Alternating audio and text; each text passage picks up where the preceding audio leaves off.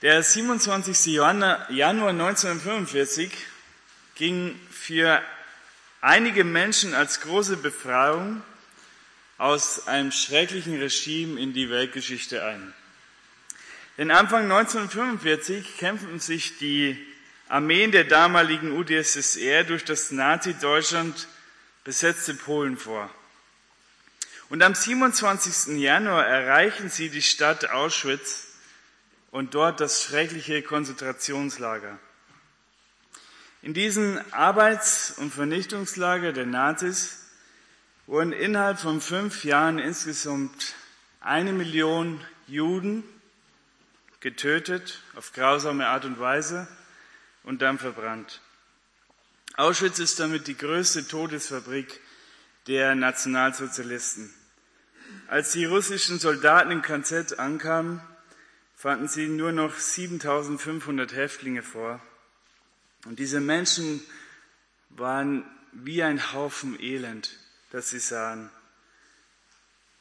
Sie waren bis aufs Grausamste misshandelt. Sie waren völlig ausgehungert, eigentlich nur noch Skelette mit Haut überzogen.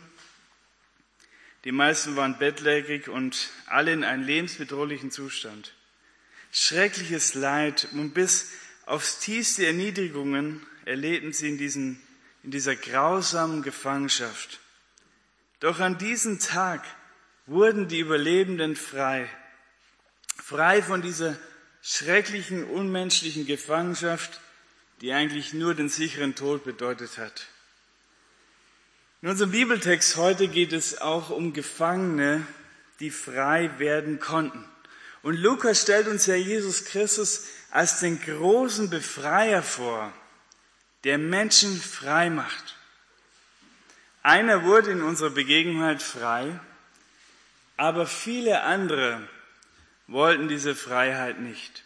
Und so lautet unser Thema, wenn ein Gefangener frei wird und wenn Gefangene nicht frei werden wollen. Wenn ein Gefangener frei wird und wenn Gefangene nicht frei werden wollen. Lass uns zusammen beten und nochmal zu dem Herrn kommen, dass er uns hilft, auch in dieser restlichen Zeit. Herr Jesus, wir danken dir, dass du der große Herr bist. Wir loben dich an diesem Tag. Und Herr, wir bitten dich, dass du uns einen Hunger schenkst nach deinem Wort, um diese tiefen Wahrheiten zu verstehen. Und auch wenn diese Botschaft heute leerlastig ist, dass wir in der Kenntnis von dir wachsen und dass es uns motiviert, für dich zu leben. Herr, wir bitten dich, dass du uns führst und leitest durch deine Wahrheit. Deine Wahrheit ist, was wir brauchen für unser Leben. Amen. Ihr könnt schon mal Lukas 11 aufschlagen. Lukas 11, Verse 14 bis 23. Wir werden die Verse jetzt nicht lesen, aber wir werden sie in einzeln durchgehen. Wir sind hier am absolut, absoluten Höhepunkt in den Evangelien, wo sich alles weitere entscheidet. Denn seht, in den ersten elf Kapiteln haben wir ja gesehen, dass Jesus Christus, der Messias, auftritt und sein Volk um Glauben rang bei ihnen. Aber leider wurde schon sehr früh deutlich, dass die Führer des Volkes den Messias ablehnen werden. Und heute ist quasi der traurige Höhepunkt davon. Wir sind hier an einem Punkt gekommen, wo sich nach dem Ereignis für Israel, wo es kein Zurück mehr gibt für sie, wo das Angebot des Reiches von ihnen genommen wurde und wo letztendlich nur Gericht nur folgen wird auf sie. Auf Englisch ist hier der Point of No Return. Und wenn wir alle in einem Boot sitzen würden und wir steuern da auf einen Wasserfall zu, wo ein ganz starker Sog ist, dann gibt es irgendwann einen Punkt, wo es kein Zurück mehr gibt, wo der Sturz in die Tiefe sicher ist. Und seht, an diesem Punkt sind wir hier mit dem Volk Israel. Es gibt kein Zurück mehr.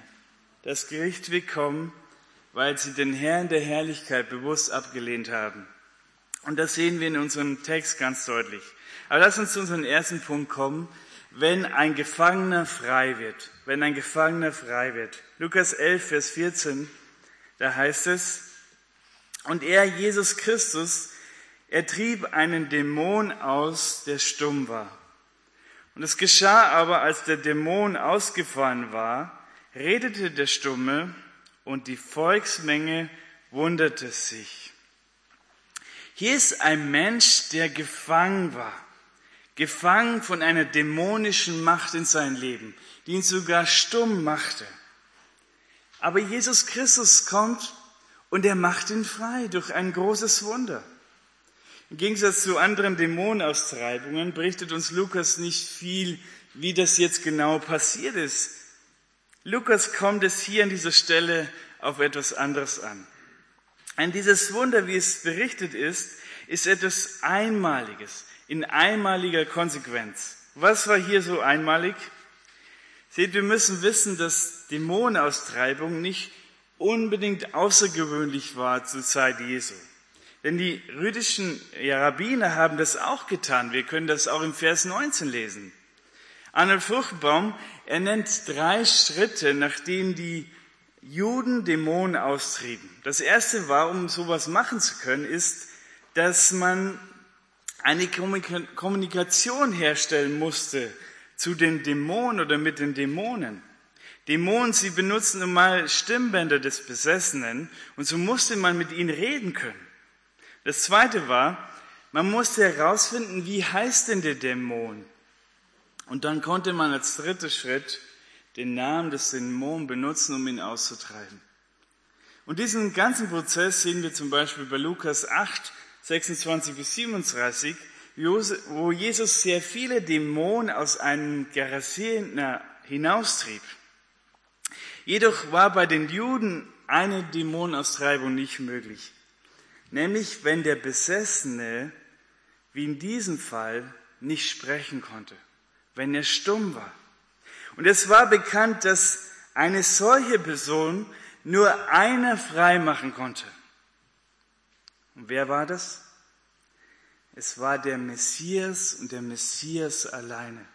Laut Fruchenbaum gab es drei solcher messianischen Wunder in den Augen der Juden. Erstens die Heilung eines Stummen Besessenen, die Heilung eines Aussätzigen und die Heilung eines Blindgeborenen.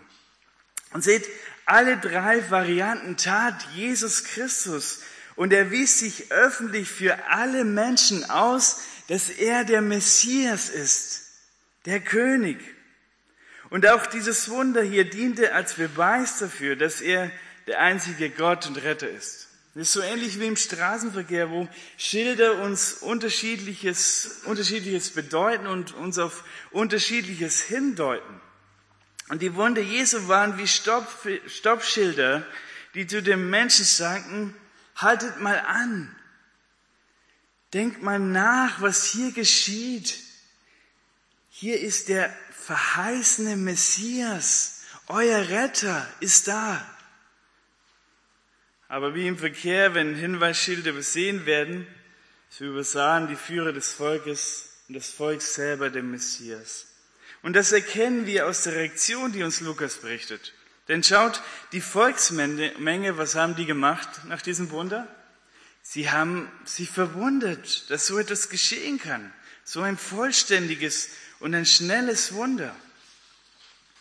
Matthäus berichtet uns im Parallelbericht von einer Aussage, die das Volk sagte nach diesem Wunder. Sie sagten dort in Matthäus 12, Vers 23, lass uns das mal aufschlagen. Matthäus 12, Vers 23. Er berichtet uns Matthäus. Matthäus 12, 23.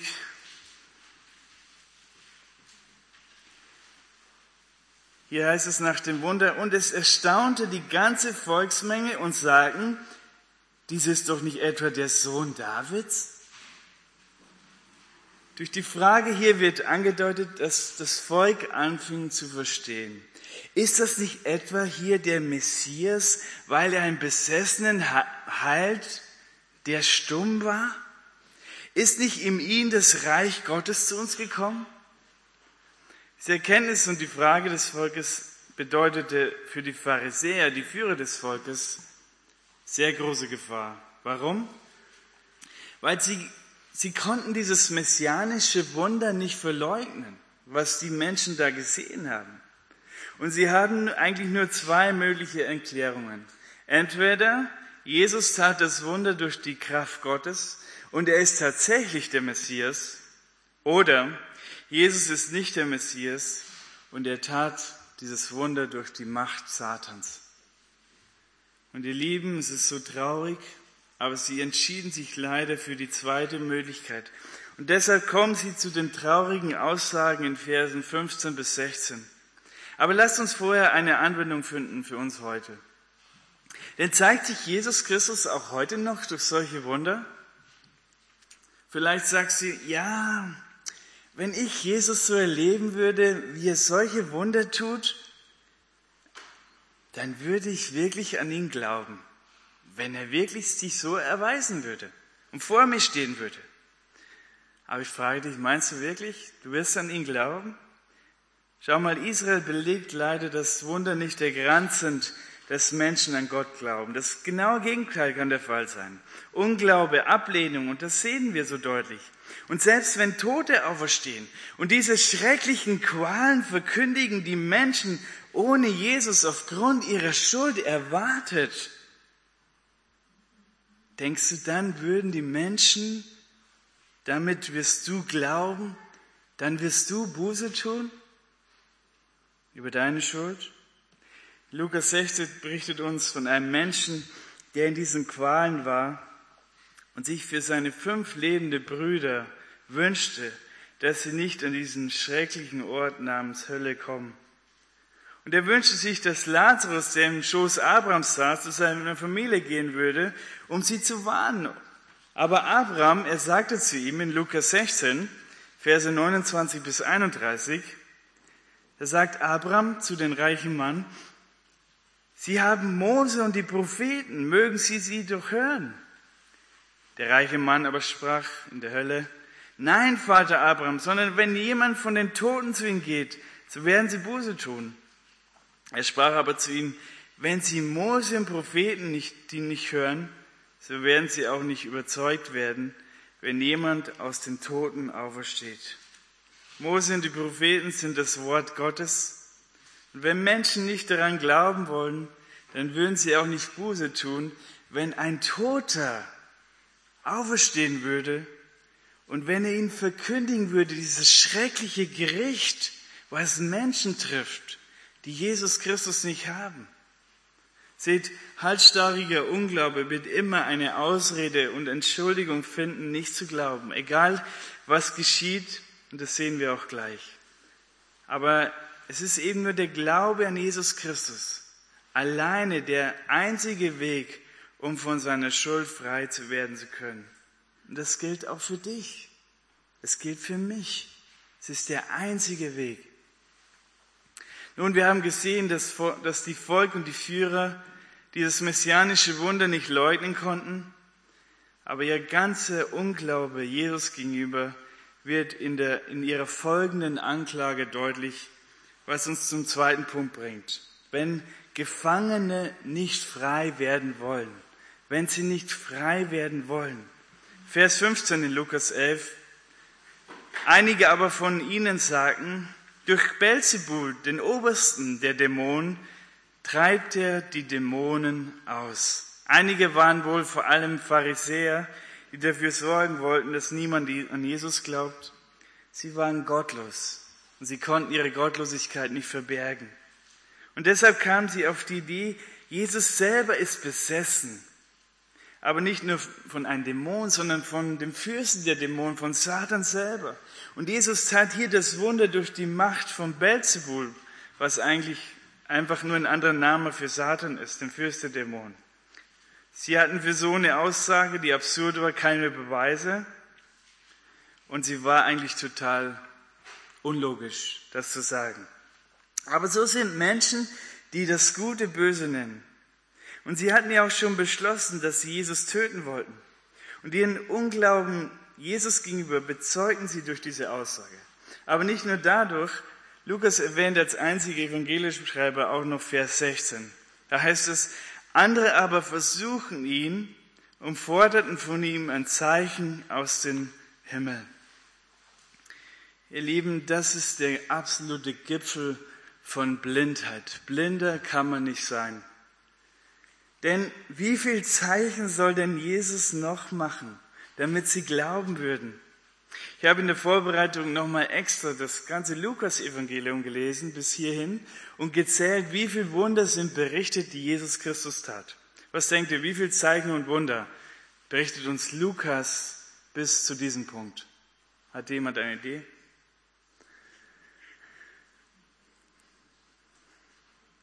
Dürft raten. 25 sind nicht ganz so viel.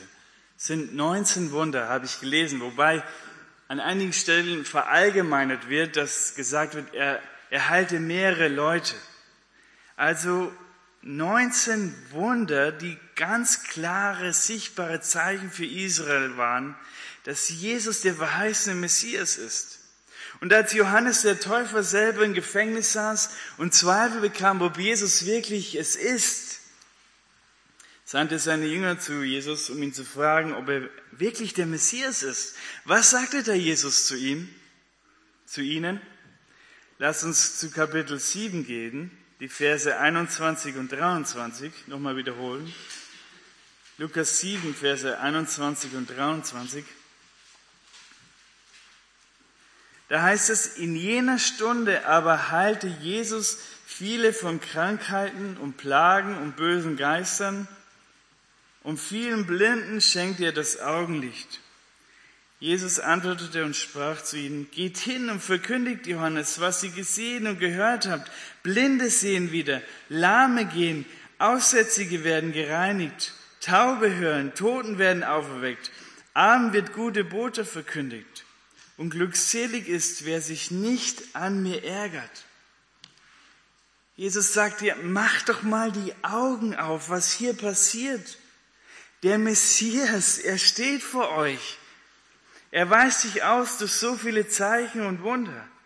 Und Jesus hatte schon genug Wunder getan. Das müsste doch ausreichen. Und kein Wunder, dass Lukas hier im Vers 16 sagt, sie versuchten Jesus damit, mit dieser Aussage, dass er noch mehr Wunder tun soll. Das war Gott versuchen. Und seht, der Grund lag nicht drin, dass sie nicht dass Jesus nicht, nicht, nicht ausgewiesen hat als der Messias. Der Grund lag darin, dass sie nicht glauben wollten. Sie wollten nicht glauben. Sie wollten keine Buße tun. Und Jesus hätte noch tausende von Zeichen machen können. Und was hätte noch Größes machen sollen? Als Tote auferwecken, als blinde Sehen machen, als Besessene frei. Was sollte denn noch machen? die Bitte um ein Zeichen geht der Jesus in Lukas 11, Vers 29 ein. Wir lesen mal Vers 29, wie er denn die Menschen darin nennt, denen er hier, denen er hier vor, gegenübersteht. Als aber die Volksmenge sich hinzudrängte, fing er an zu sagen, dieses Geschlecht ist ein böses Geschlecht. Es fordert ein Zeichen und kein Zeichen wird ihm gegeben werden, als nur das Zeichen Jonas. Jesus sagt hier, diese Menschen vor mir, sie sind ein böses Geschlecht. Sie sind böse, diese Menschen. Sie lässern den Sohn Gottes, indem sie sein Halsangebot ablehnten. Und sie lässern damit den, auch den Heiligen Geist. Israel, sie hatten die Macht des Heiligen Geistes, das gute Wort Gottes und die Kraft des kommenden Reiches erlebt. Sie kannten die Wahrheit über das Heil, doch sie sündigten bewusst und sie sündigten absichtlich weiter. Sie waren fest entschlossen, dem Geist Gottes keine Beachtung zu schenken. Es sind genug Zeichen passiert und das Volk, es wird noch, nur noch ein Zeichen sehen und das ist seine Auferstehung. Ihr, Lieben, ihr Lieben wie, wie schlimm ist das, wenn Menschen einfach nicht glauben wollen, wenn sie nicht glauben wollen und auf was sie alles kommen. Bodelschwing sagte, nichts ist feiger als die Ausrede, nichts aber größer als das Zugeben der Schuld. Das ist nichts größer als die Schuld, die man hat, zuzugeben vor Gott. Jesus, er widerlegt die erste Anklage in den Versen 17 bis 23, Und Lukas berichtet uns in Vers 17, dass Jesus die Gedanken der Menschen kannte. Bis heute weiß er jeden Gedanken der Menschen. Und seht, Jesus, er hat sich selber in der Öffentlichkeit nicht groß verteidigt. Aber hier, er tut es sehr stark. Aber wir müssen auch sehen in einer Sanftmut, die erstaunlich ist.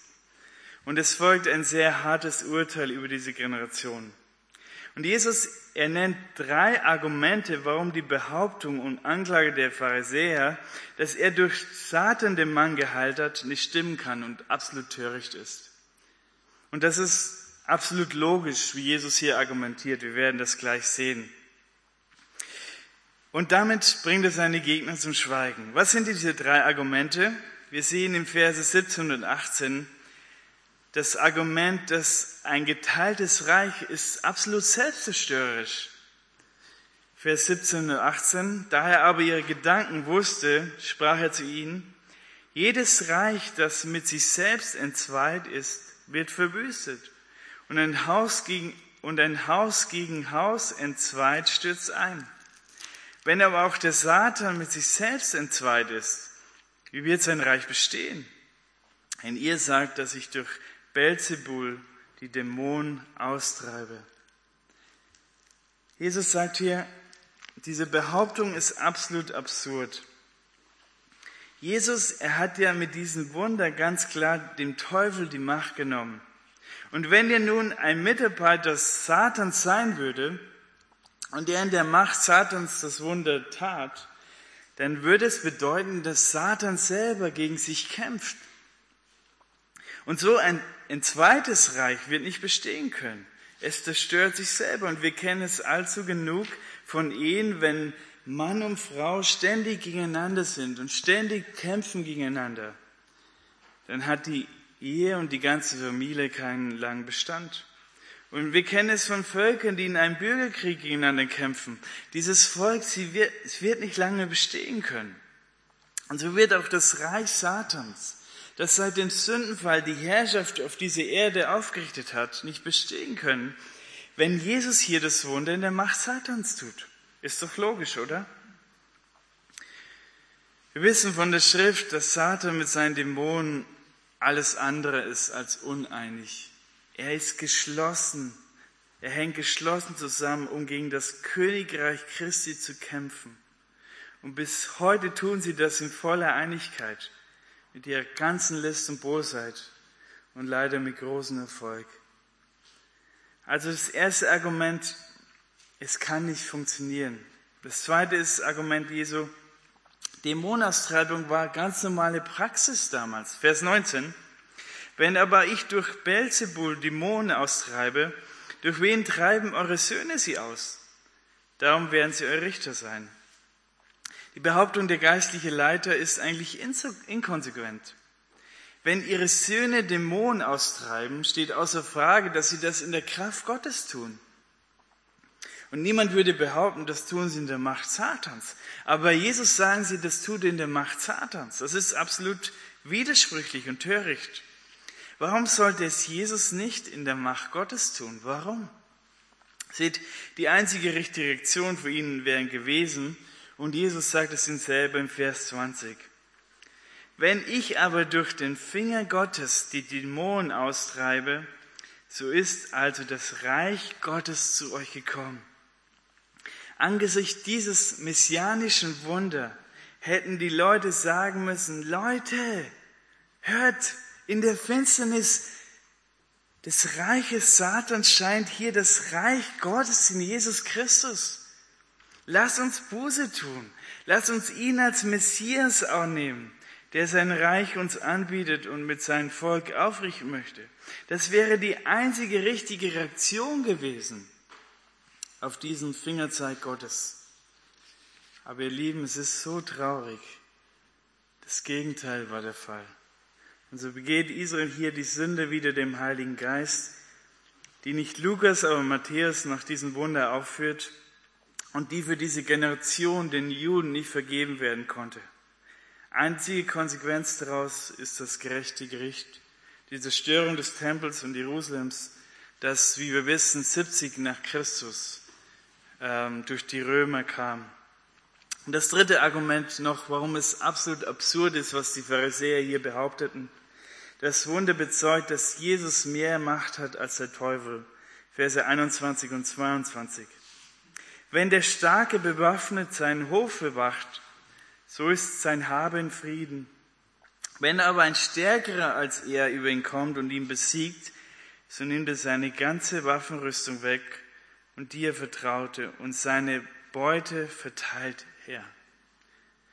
Jesus argumentiert auch hier durch das Gleichnis ganz logisch.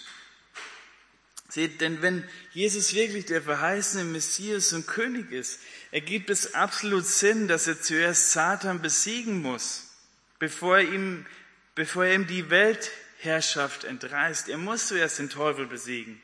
Und das tut Jesus hier mit dem Wunder der Dämonenaustreibung. Jesus ist der Stärkere aus dem Beispiel, der den Starken, den Teufel besiegt hat.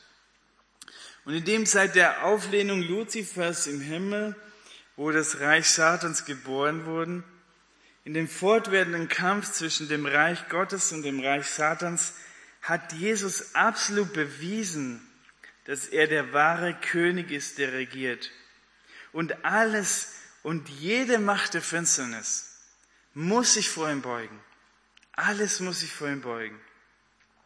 Und durch das Wunder zeigt er, dass seine Macht größer ist als die Macht des Satans. Und deshalb kann er nicht die Macht, das Wunder in der Macht Satans ausgeführt worden sein. Das muss doch eigentlich einleuchten. Steht, die Wunder Gottes durch Jesus waren eine Bestätigung in Bezug auf das er der verheißene Messias ist, der den Teufel den Kopf zertreten wird.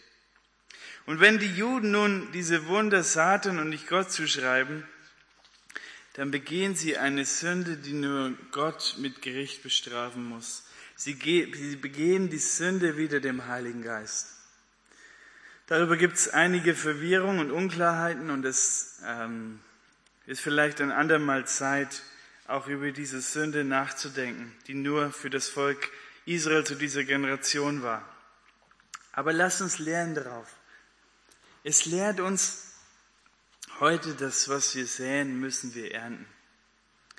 Schau mal, wenn Gott zu dir spricht, wenn Gott zu dir durch seinen Geist spricht, auch wenn du Christ bist, dann kannst du nicht einfach das wegschieben und sagen, ja, ich höre mal später mal drauf und ich nehme das später mal ernst.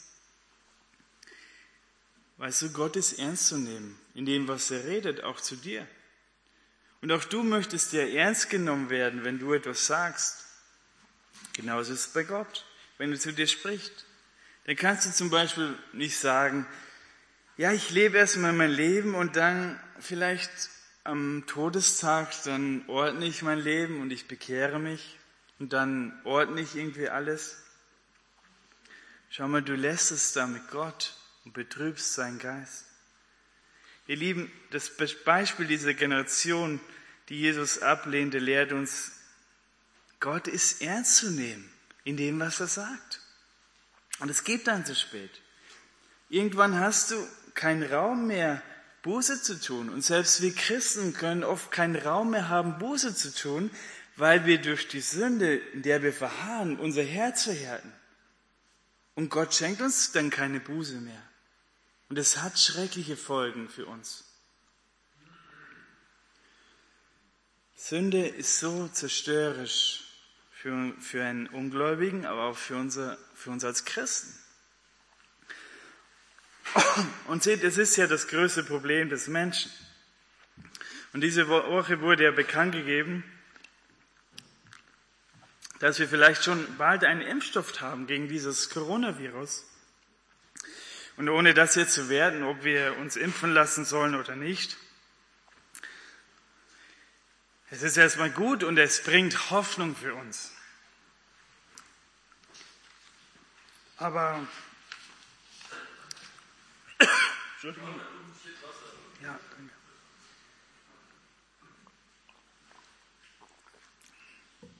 Entschuldigung.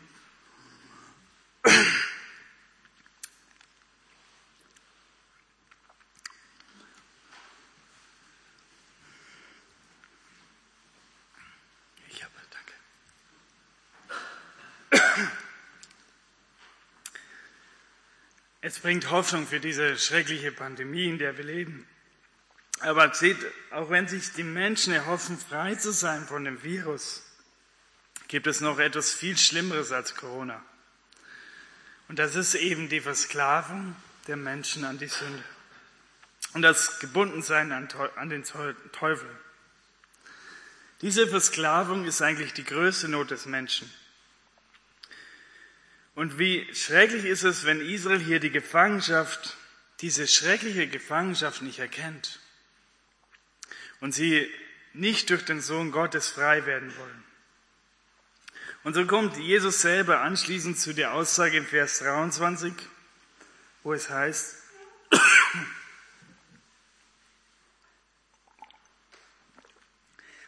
wer nicht mit mir ist, ist gegen mich und wer nicht mit mir sammelt, zerstreut. Jemand hat mal dazu gesagt, man ist entweder auf demselben Weg oder man steht im Weg. Man ist entweder auf demselben Weg oder man steht im Weg. Jeder Mensch ist entweder für oder gegen Christus. Wer nicht für Christus ist, ist automatisch gegen ihn. Es gibt kein Mittelreich zwischen Gottes Reich und Satans Reich. Ich habe ähm, einen Kugelschreiber hier und ihr kennt diese Kugelschreiber, die man oben drehen kann und wenn man auf die eine Seite dreht, dann kann man mit dem Kugelschreiber als Kugelschreiber schreiben. Aber wenn man ihn auf die andere Seite dreht, kann man zum Beispiel mit ihm in einer anderen Farbe schreiben oder als, als Bleistift schreiben. Aber du kannst nicht mit beiden schreiben. Du musst dich entscheiden, willst du mit einem Kugelschreiber schreiben oder mit einem Bleistift. Und seht, wenn es um Jesus Christus geht, dann kannst du nicht neutral bleiben. Du musst eine Entscheidung treffen. Und wenn du nicht für ihn bist, dann bist du automatisch gegen Jesus. Und dann bleibst du ein gebundener Satans. Und wenn wir das Bild von Jesus aufgreifen, dann ist das Herz, unser Herz wie ein Hof, den immer zuerst der Teufel besetzt. Nicht, dass wir irgendwie besessen sind, aber der Teufel hat so viel Raum in unserem Leben durch die Sünde, sodass wir sein sind. Und dieser, diesen Hof bewacht er als starker und er, er verteidigt ihn mit allen Waffen. Und seine Waffen sind die Verblendung unserer Gedanken durch viele Mittel in dieser Welt, sodass wir das helle Licht des Evangeliums nicht sehen können. Und seht, damit hält er die Menschen gefangen in sein Reich der Finsternis. Auch wenn wir das gar nicht merken und uns gar nicht bewusst sind, in welcher Gefangenschaft wir leben. Aber wenn der Herr Jesus in diese Finsternis durch sein wunderbares Evangelium scheint, dann muss Satan weichen. Denn Jesus, er hat den Teufel besiegt am Kreuz von Golgatha. Er hat ihn besiegt, auch wenn sein Volk ihn abgelehnt hat. Er entwaffnete ihn und er nimmt seine Beute selber in Besitz, wenn Menschen an seinen Erlösungsweg glauben, sodass sie ins Herzenshof ein Wohnort der Herrlichkeit Gottes werden. Und seht, auch dein Herz kann so ein Wohnort Gottes werden, wenn du heute seine Stimme hörst. Dann verpass nicht die Gelegenheit, frei zu werden durch Jesus Christus von der Macht der Finsternis. Jesus, er kann uns befreien. Er ist der große Befreier. Er ist der Stärkere, dem den Teufel die Macht nehmen kann.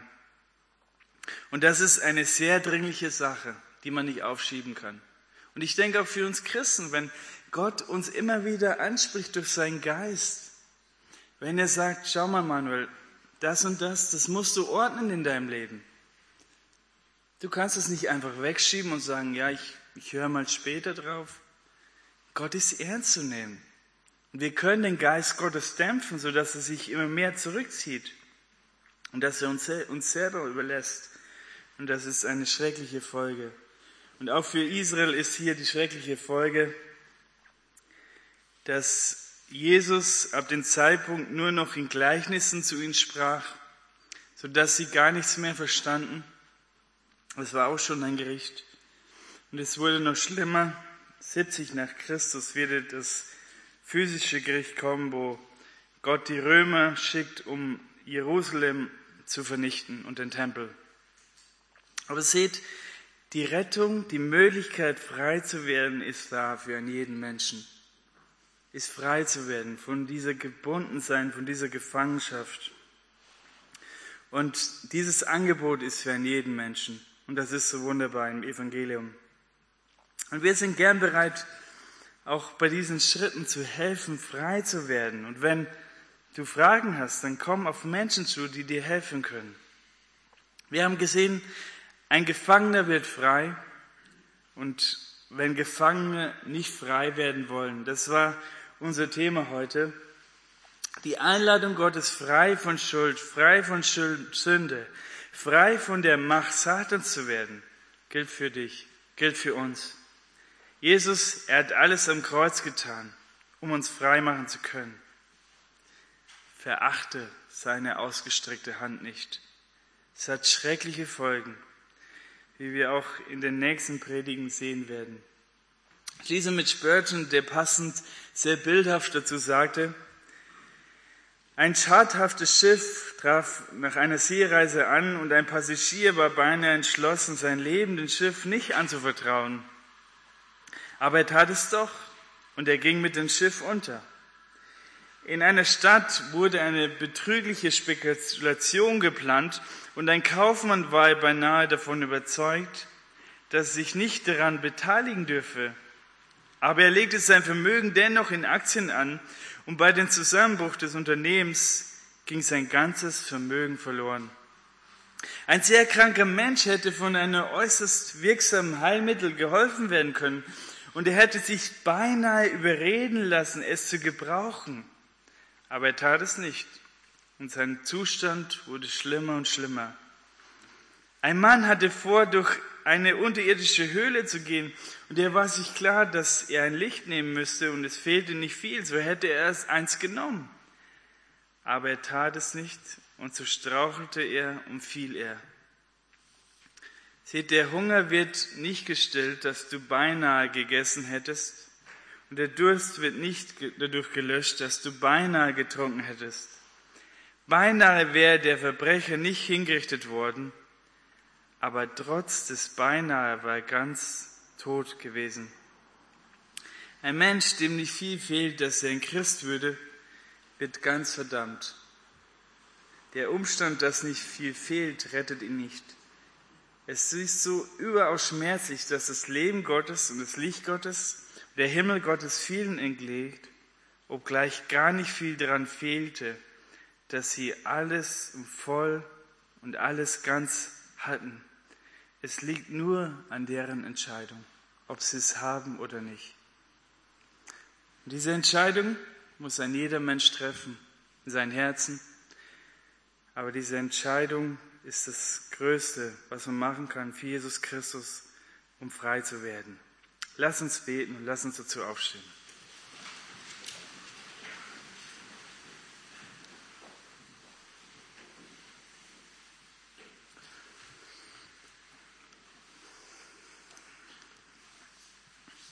Jesus, wir danken dir, dass du der große Befreier bist.